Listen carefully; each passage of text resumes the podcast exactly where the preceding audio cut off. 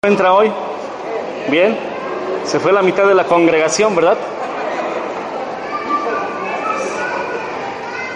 Bueno, mientras ellos van saliendo, le invito ahora. Amado Dios, en esta mañana nuevamente, Señor, te damos gloria y honra a ti, el único Dios incomparable, el único Dios que merece toda nuestra adoración, Señor. Y Padre, nuestra única petición hoy es que tú recibas todo esto como un acto de adoración genuino, limpio por la sangre de Cristo delante de ti, Señor, agradable. Y también te pedimos, Padre, que tú nos hables hoy a través de tu Santo Espíritu en tu palabra. Ilumina nuestros corazones, Señor. Abre nuestro entendimiento para que podamos recibir lo que tú tienes hoy. En el nombre de Jesús oramos. Amén. Le voy a invitar a que continuemos con nuestra serie de estudios y le voy a invitar a que usted abra su Biblia en Efesios capítulo 1. Efesios capítulo 1 vamos a ver solamente una pequeña frase del versículo 15. 1.15. Mientras lo, usted lo busca, déjeme decirle que, y, y, tal vez usted me va a decir si sí es cierto o no es cierto. ¿Cree que un cristiano verdadero ora o debe de orar? Muy bien, un cristiano verdadero ora. Y cuando oramos de ese modo, ¿qué es lo que hacemos? Nos comunicamos con nuestro Padre Celestial, ¿sí o no? Le agradecemos por todas las bendiciones que Él ha derramado. Pedimos para que su reino avance, el reino celestial en la tierra avance. Pedimos porque por la iglesia, por dificultades propias, por dificultades de otros, ¿o no? Incluso muchas veces se acerca un hermano o una hermana y nos dice, te pido que ores por mí. O incluso se acercan y nos dicen, hoy he estado, he estado orando por ti. Sin embargo, hermanos, cuando examinamos o vamos a la escritura para ver el tema de la oración, pronto nos vamos a dar cuenta de que hay un misterio envuelto en todo este ministerio de la oración.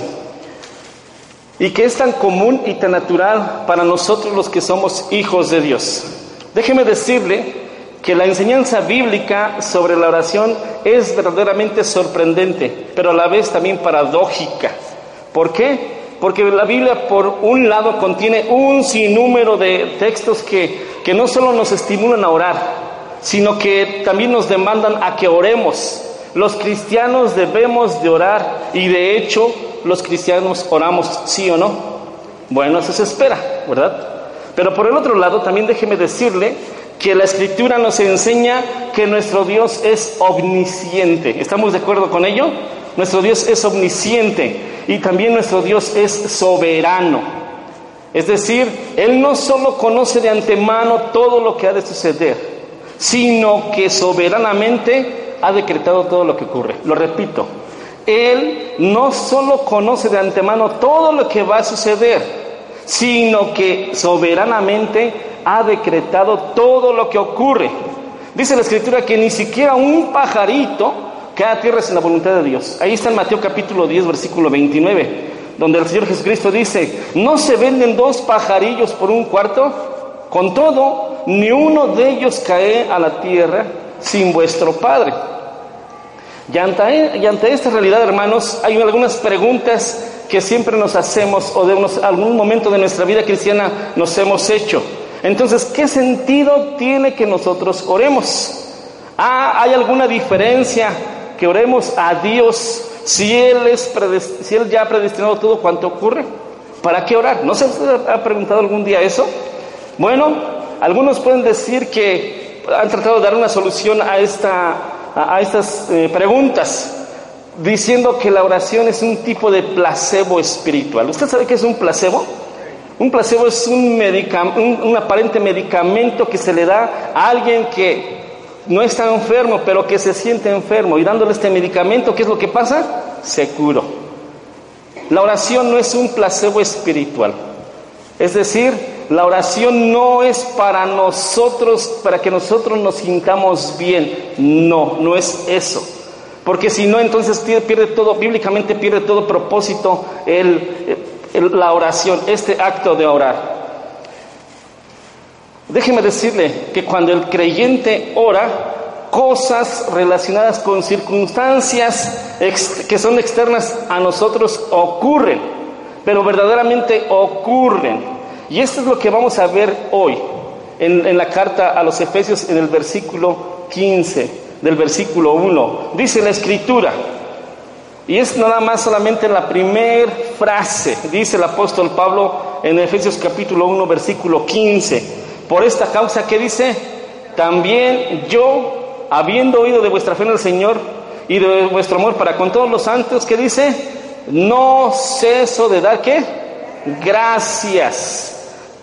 No ceso de dar gracias por vosotros, haciendo memoria de, vosotros en mis oraciones. En pocas palabras, el apóstol Pablo está diciendo, por esta causa yo oro por ustedes. Pero la pregunta aquí es, ¿por qué causa ora?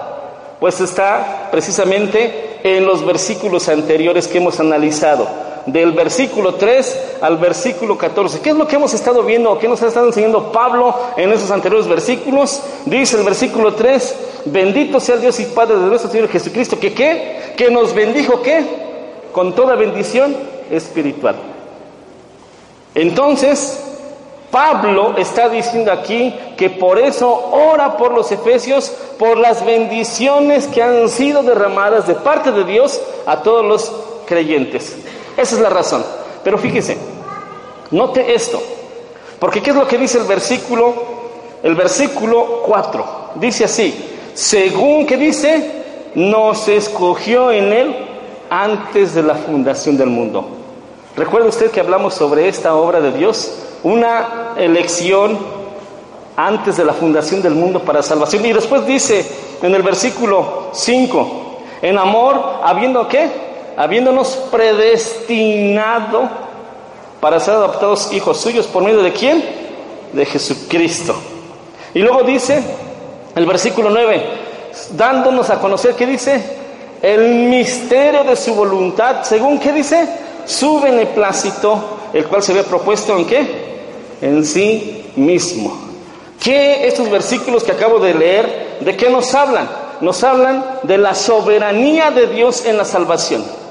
Es decir, Dios es soberano al elegir quiénes son los que, muchas gracias, quiénes son los que van a ser los depositarios de su redención. Ya habíamos hablado sobre este tema, pero aquí el apóstol Pablo bien pudiera actuar como un hipercalvinista. Es más, Pablo ni siquiera era calvinista, ¿verdad? ¿O sí? Eso ya fueron muchos años después. Pero el hipercalvinismo es una corriente teológica que manifiesta otra corriente que se llama quietismo. ¿Sabe qué es el quietismo? Ya lo había mencionado yo. El quietismo es aquellos creyentes que dicen de la siguiente manera, más o menos su pensamiento es así, Dios ya te rescató, Dios ya te salvó, Dios ya predeterminó todo cuanto va a ocurrir. Entonces, hagas lo que hagas, de todos modos Dios lo va a hacer, con tu ayuda o sin tu ayuda. Eso es el quietismo. Y no hacen absolutamente nada. ¿Por qué? ¿De qué se están agarrando este, este tipo de creyentes? De la soberanía de Dios. Pero Pablo no razona así. Pablo no es un hipercalvinista, como lo dije hace un momento. No lo es. Sino que, ¿qué es lo que nos está enseñando Pablo en estos versículos, en el 15 y el 16? Que por la soberanía de Dios, por haber elegido Dios y por haber bendecido a los creyentes, que dice, por eso ora. Y eso realmente, hermanos, es algo paradójico, es algo que causa conflicto. Porque déjeme decirle, si Dios ya predeterminó todo, si Dios ya estableció todo cuanto va a suceder, yo le pregunto a usted, entonces, ¿qué caso tiene que oremos a Dios para que Dios cambie las cosas? Mejor aún, podemos, mejor aún, nosotros podemos con nuestras oraciones hacer que Dios cambie algo. ¿Se lo ha preguntado? Nosotros, siendo Dios soberano, siendo Dios el que ya estableció todo cuanto hay, mi oración puede hacer cambiar algo que Dios ya predeterminó. ¿Hacemos una votación?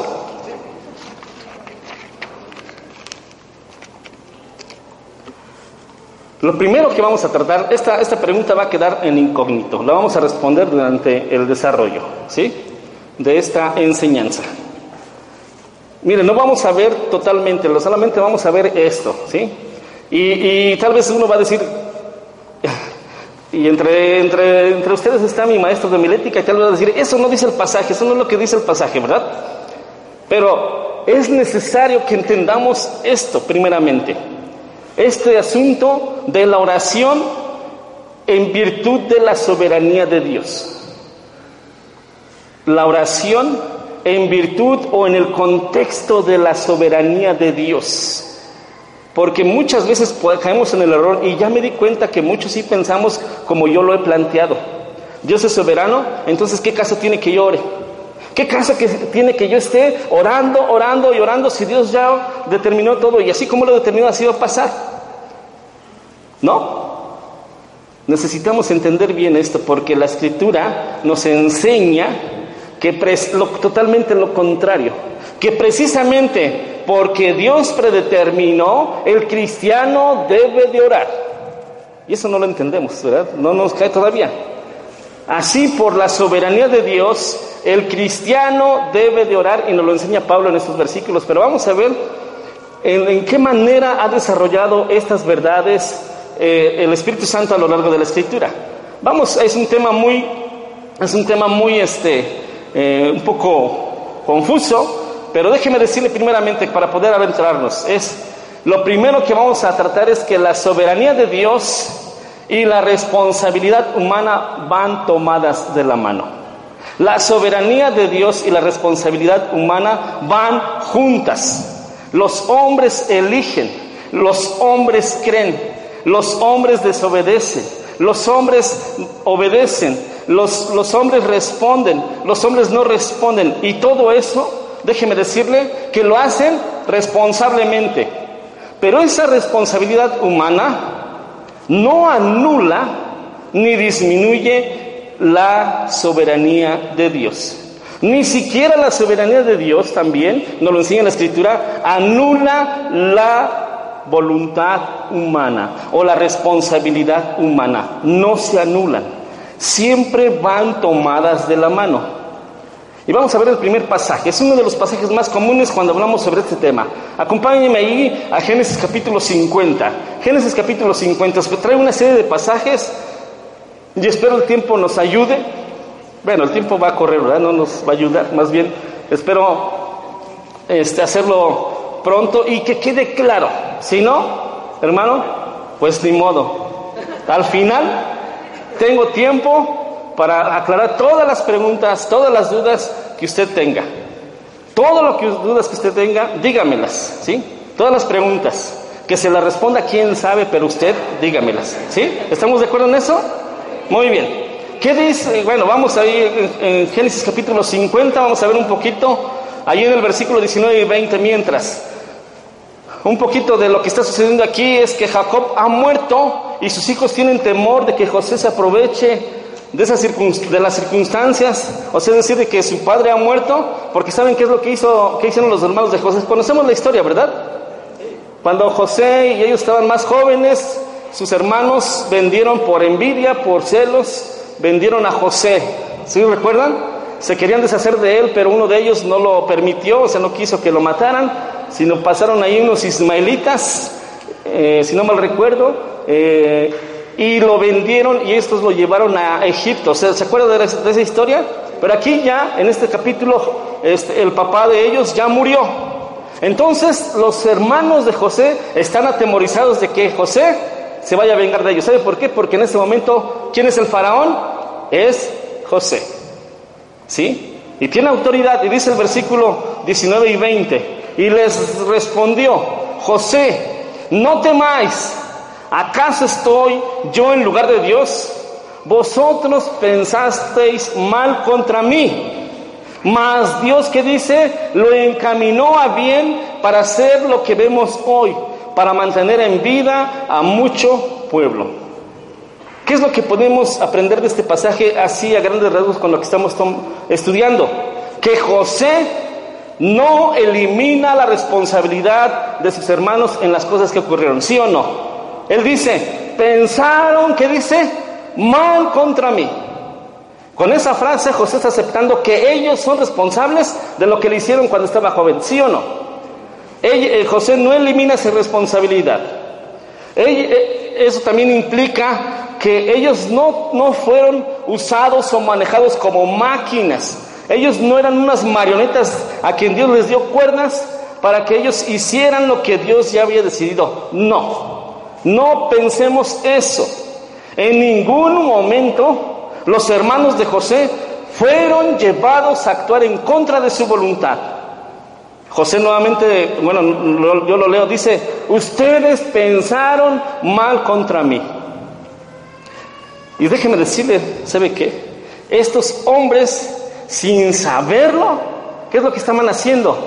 Cumpliendo el plan soberano de Dios.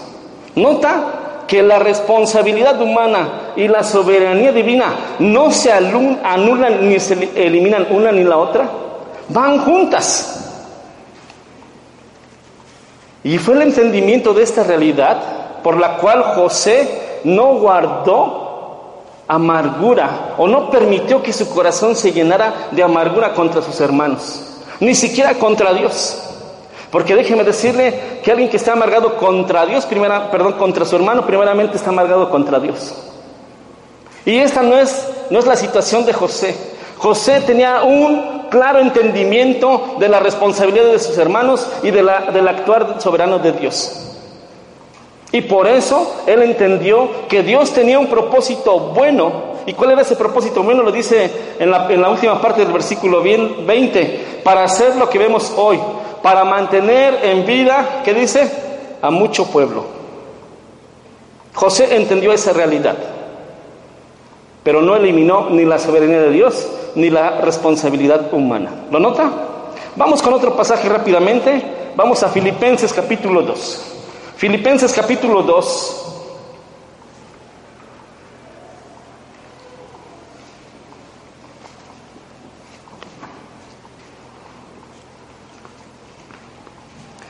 Versículos 2 y 13. ¿Lo tenemos? Dice así la palabra de Dios. ¿Los están poniendo acá atrás? No, ¿verdad? Dice así. Por tanto, Filipenses 2, 12. ¿Lo tenemos? Por tanto, amados míos, como siempre habéis obedecido, no como en mi presencia solamente, sino mucho más ahora que dice, en mi ausencia. Ocupaos, que dice, en vuestra salvación, ¿con qué? Con temor y temblor. Porque Dios, ¿qué? es el que pone en vosotros así, en vosotros produce así, que dice, el querer como el hacer por su buena voluntad. Vamos a notar lo que Pablo no está diciendo. Lo repito, Pablo no está diciendo en este texto. Pablo no le está diciendo a sus lectores, bueno, ya que Dios ha hecho su parte en la salvación, entonces ahora ustedes tienen que hacer la suya. No. Eso no es lo que Pablo está diciendo, ¿sí? Tampoco Pablo está enseñando aquí que ya que es Dios quien obra en la salvación de ellos, entonces ahora ellos pueden quedarse quietos a esperar a que Dios siguiera su obra. No. Eso no es lo que enseña aquí. Sino que Pablo, ¿qué es lo que nos está enseñando? Pablo presenta la obra de Dios, presenta la obra de Dios como un incentivo para que nosotros obremos ahora que somos cristianos. ¿Lo nota? Es decir, en la santificación y en el crecimiento espiritual de cada una de nuestras vidas, nosotros, el creyente es responsable. El creyente es responsable de su santificación y de su crecimiento espiritual. O en otras palabras, nosotros somos responsables de hacer uso de todo aquello que Dios nos ha provisto para nuestro crecimiento. Y si tú no, lo, si tú no los usas, así de simple, tú no vas a crecer. ¿Sí se nota la diferencia, hermanos? ¿Se nota esa enseñanza? Y pero también por último, ¿cuál, cuál es el aliciente que Pablo usa en el texto? Lo dice en la última frase. Porque Dios es el que él es el que en vosotros produce así el querer como el hacer por su buena voluntad. Entonces, hermanos, ya que Dios obra haz tu parte en la santificación y el crecimiento espiritual. Por eso dice, ocupaos, ¿qué dice? En vuestra salvación con temor y temblor. La soberanía de Dios va tomada de la mano de quién? De la responsabilidad humana. ¿Se nota? Vamos con otro pasaje. Vamos con otro pasaje. Está en Hechos capítulo 18. Hechos 18. ¿Qué es lo que pasa aquí en Hechos 18? Pablo se encuentra en la ciudad de Corinto, probablemente experimentando cierto grado de duda o de aflicción en cuanto al proceso de la obra evangelística. Nosotros sabemos por la historia por que, los, los, corintios eran gente muy, du, perdón, muy dura, pero entonces el Señor se se le aparece a Pablo en una visión. Y ahí en Hechos capítulo 18, 9 y 10 dice, entonces el Señor dijo a Pablo en visión de noche, no temas, sino habla y no calles, porque yo estoy, que dice? Contigo, y ninguno podrá, pondrá, perdón, sobre ti la mano para hacerte mal. Escuche bien lo siguiente, porque yo tengo mucho, que dice? Pueblo en esta ciudad. ¿Qué es lo que Dios asegura a Pablo que hay ahí? En Corinto había mucho pueblo suyo que aún no había sido salvo. Es decir, había elegidos por gracia desde antes de la fundación del mundo. Y esa es la razón por la que Pablo debía de permanecer en la ciudad y qué tenía que hacer? Seguir qué? Predicando el Evangelio, haciendo esa labor evangelística. Notemos lo que, hermanos, notemos que la elección divina no era un incentivo para Pablo. ¿Se nota? La elección divina no era un incentivo para que Pablo, dijera, bueno, si ya Dios los eligió, entonces que salven como quieran. No. ¿Lo nota? ¿Sí o no? Es que no me responden y están así. Y a veces no sé si ya se durmieron o, o no me están entendiendo nada, ¿verdad? No, sino que eso es un incentivo. ¿Para qué? Para que Pablo continuara con su labor evangelística. ¿Se notan los dos elementos? Había elegido soberanamente en ese pueblo, ¿sí o no? Elegidos desde antes de la fundación del mundo. Pero eso motivaba a Pablo a que a que continuara su labor evangelística. Él era responsable de seguir compartiendo el Evangelio. ¿Por qué? Porque Dios para eso lo llamó, sí o no. Dios se lo topó en el camino a Damasco, ¿usted lo recuerda? Y ahí lo transformó y ahí le dio esa, esa encomienda de que él iba a ser enviado a los gentiles. ¿Sí se acuerda o no? Capítulos anteriores.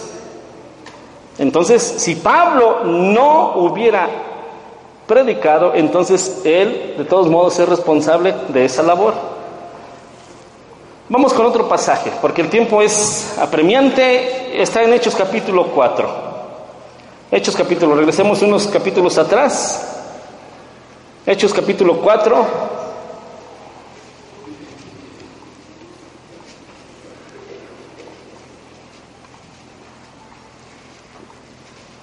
Este texto es sorprendente. Allí Juan y Pedro han sido apresados, han sido amenazados. ¿Para qué? Para que no continúen predicando el Evangelio. Y una vez pues en libertad, ¿qué es lo que hacen ellos? Reúnen a, todo, a todos los demás hermanos, les cuentan lo que les ha sucedido y entonces elevan su corazón a Dios en oración. Note lo siguiente, ellos ya están aquí orando. Y fíjense que, cómo lo hacen ellos. Versículo 24. Y ellos, habiéndolo oído, alzaron, que dice, unánimes la voz a Dios y dijeron, soberano Señor, tú eres el Dios que hiciste el cielo y la tierra, el mar y todo lo que en ellos hay, que por boca de David tu siervo dijiste, ¿por qué se amotinan las gentes y los pueblos piensan cosas vanas? Se reunieron los reyes de la tierra y los príncipes se juntaron en, en uno contra otro, contra el Señor, perdón, y contra su Cristo porque verdaderamente se unieron en esta ciudad contra tu santo Hijo Jesús, a quien ungiste, Herodes y Poncio Pilato, con los gentiles y el pueblo de Israel, para hacer cuanto tu mano y tu consejo habían cuando antes determinado que sucediera. Hermanos, la pregunta aquí es, ¿fue la muerte de Cristo en la cruz un accidente que no estaba contemplado en el plan de Dios? En otras palabras, la conspiración que llevó a Cristo a la cruz estropeó el plan de Dios en algún sentido? No, para nada. Creer tal cosa sería echar por tierra la esencia misma de la fe cristiana. Cristo murió en la cruz, murió en una cruz conforme al determinado consejo de Dios. ¿Sí o no? Cristo murió en esa cruz porque no había otra forma de salvar a los pecadores. ¿Sí o no? Él vino con el propósito de morir. Cristo a eso vino a la tierra. Entonces, esto significa que los que mataron a Cristo eran marionetas de Dios y que no eran responsables de sus acciones. Por supuesto que no. Suponer que estos hombres, como dice la escritura, Pilato, Herodes, el pueblo de Dios y los romanos no eran culpables, sino víctimas de un destino inexorable, destruye también la fe cristiana. Ellos no eran marionetas de Dios. La siguiente pregunta que yo tengo es, ¿a qué vino Cristo? A salvar a pecadores. Pecadores que son culpables y ¿qué es lo que necesitan? Necesitan ser salvados. Sin responsabilidad no hay culpabilidad. Así que la soberanía de Dios, escuche bien esto hermano, no anuló la responsabilidad de estos hombres, ni la acción responsable de estos hombres anuló de ningún sentido la soberanía de Dios. Nota cómo están ambas, estas ambas doctrinas están aquí juntas, se mezclan, formando una con la otra un tapiz sorprendente. ¿Se nota? Dios es soberano, el hombre es responsable. Y hay un misterio envuelto en esto como en muchas otras doctrinas de las escrituras. ¿Sí? Un misterio. ¿Cuál es la diferencia entre un misterio y un enigma? ¿Usted sabe cuál es la diferencia? En que un misterio es un océano grandísimo donde uno puede bucear o, nadar. El, enigma es una pared infranqueable. Y mire hermano, no se preocupe si no entendemos nada hoy. Nada más con que usted entienda que usted ha sido elegido para salvación y que eso le debe de motivar a seguir orando, con eso me doy. ¿Sí? Esa es la enseñanza de hoy. ¿Por qué? Porque si profundizamos, déjeme decirle que nos vamos a ver envueltos en este misterio, en este océano tan grande, donde nuestros pies nunca van a tocar fondo. Porque se imagina, si Dios nos diera todo o pudiéramos comprender todo el conocimiento de Dios, entonces, ¿qué es lo que estamos haciendo? Estamos poniendo a Dios o tendremos un Dios que es a nuestra medida. Pero Dios es extraordinariamente, infinitamente incomprensible, ¿sí o no? Extraordinariamente inescrutable. ¿Sí o no? Esta mente finita no puede eh, comprender toda cabalidad. ¿Sí o no? Ahora, la gran pregunta es, Dios, pero nuestras oraciones, ¿pueden hacer que Dios cambie ya lo que ha predeterminado? ¿Usted qué piensa?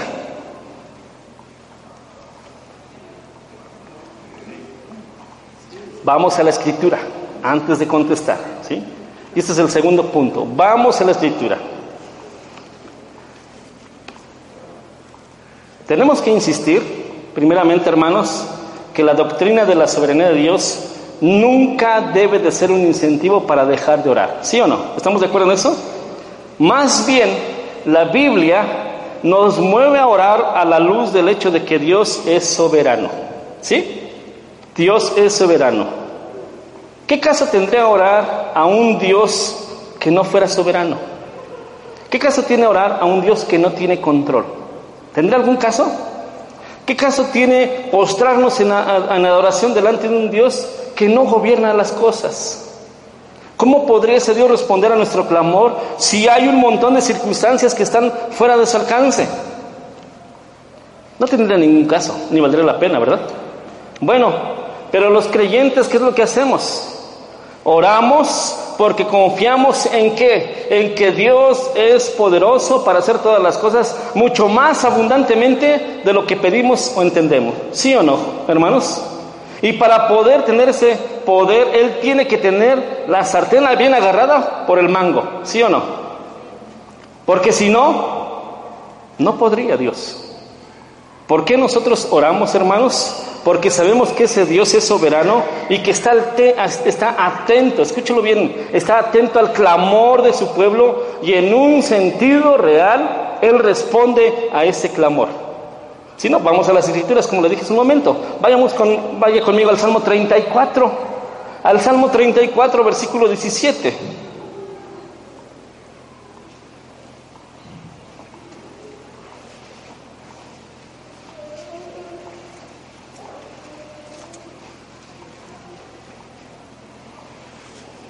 ¿Lo tenemos?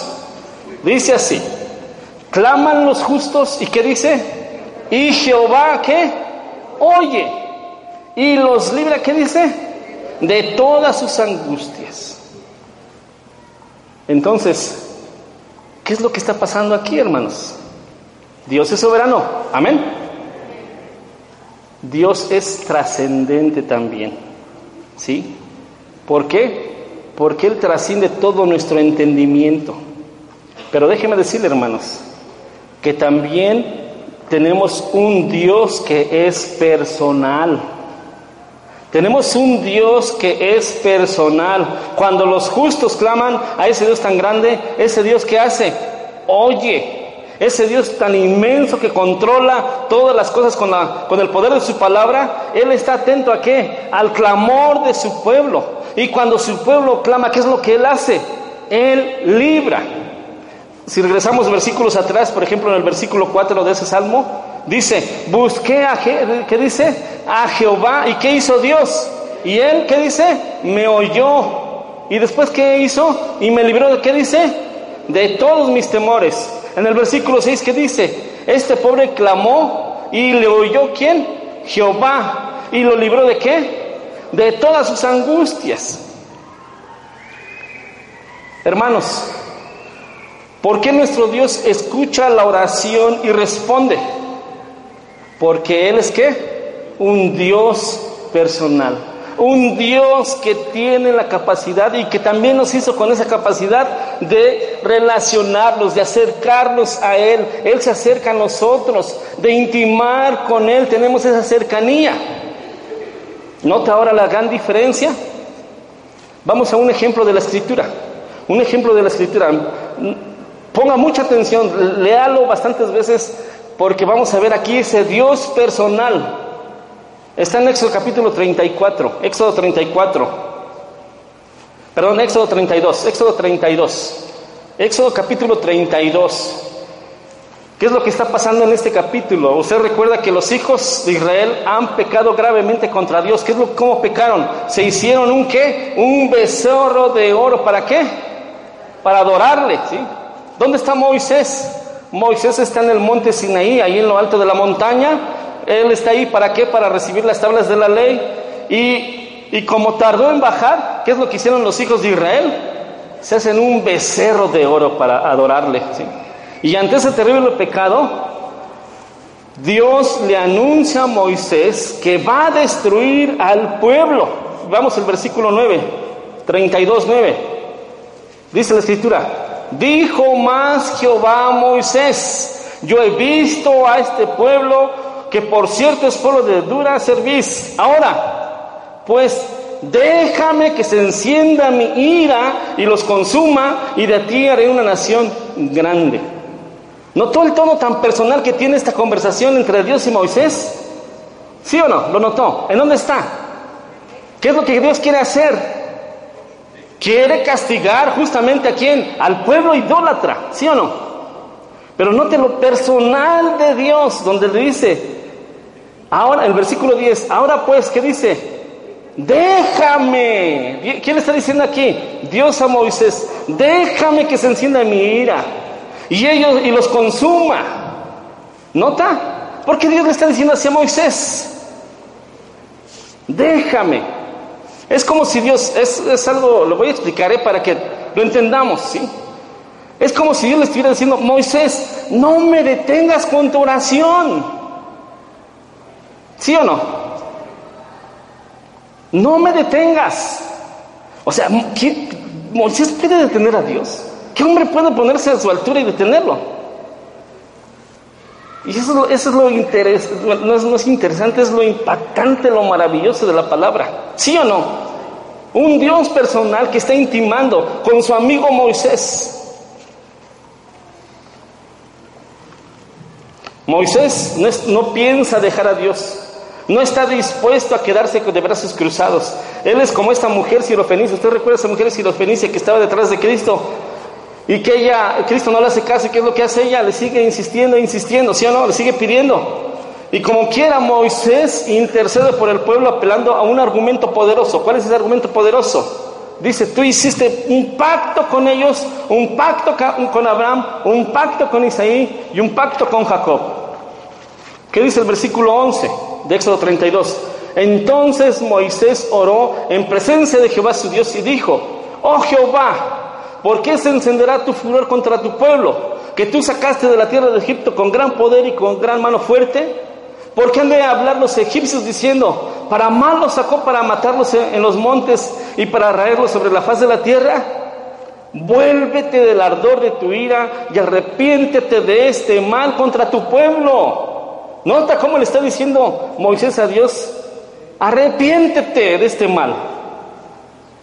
Acuérdate de Abraham, de Isaac y de Israel, tus siervos, los cuales has jurado por ti mismo y les has dicho, yo multiplicaré vuestra descendencia como las estrellas del cielo y daré a vuestra descendencia toda esta tierra de que he hablado y la tomarán por edad para siempre.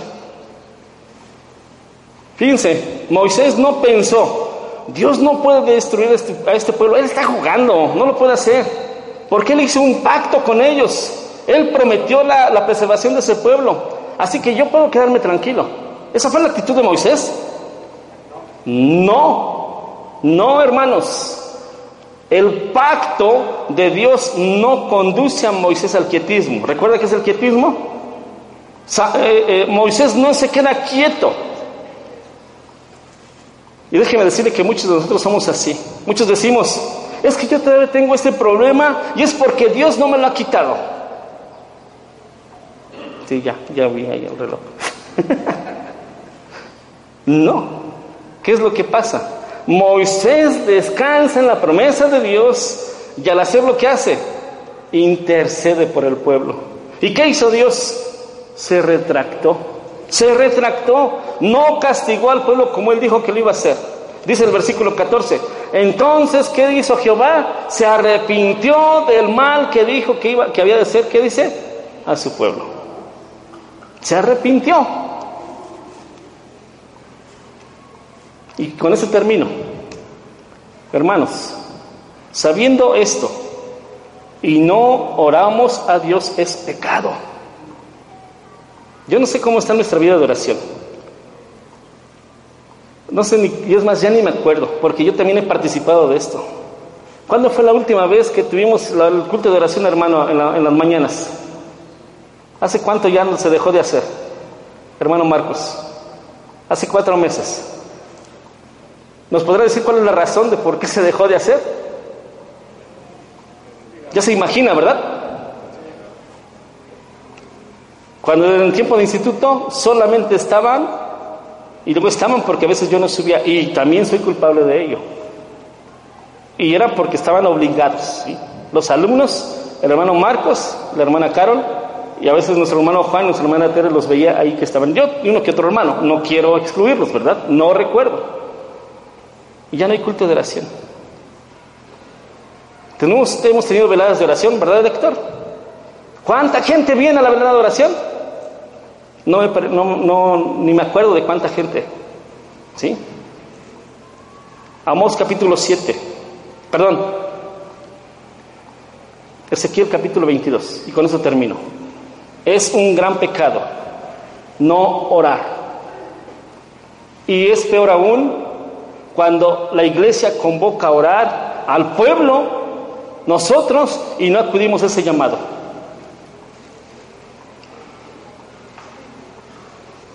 Ezequiel capítulo 22, versículo 30.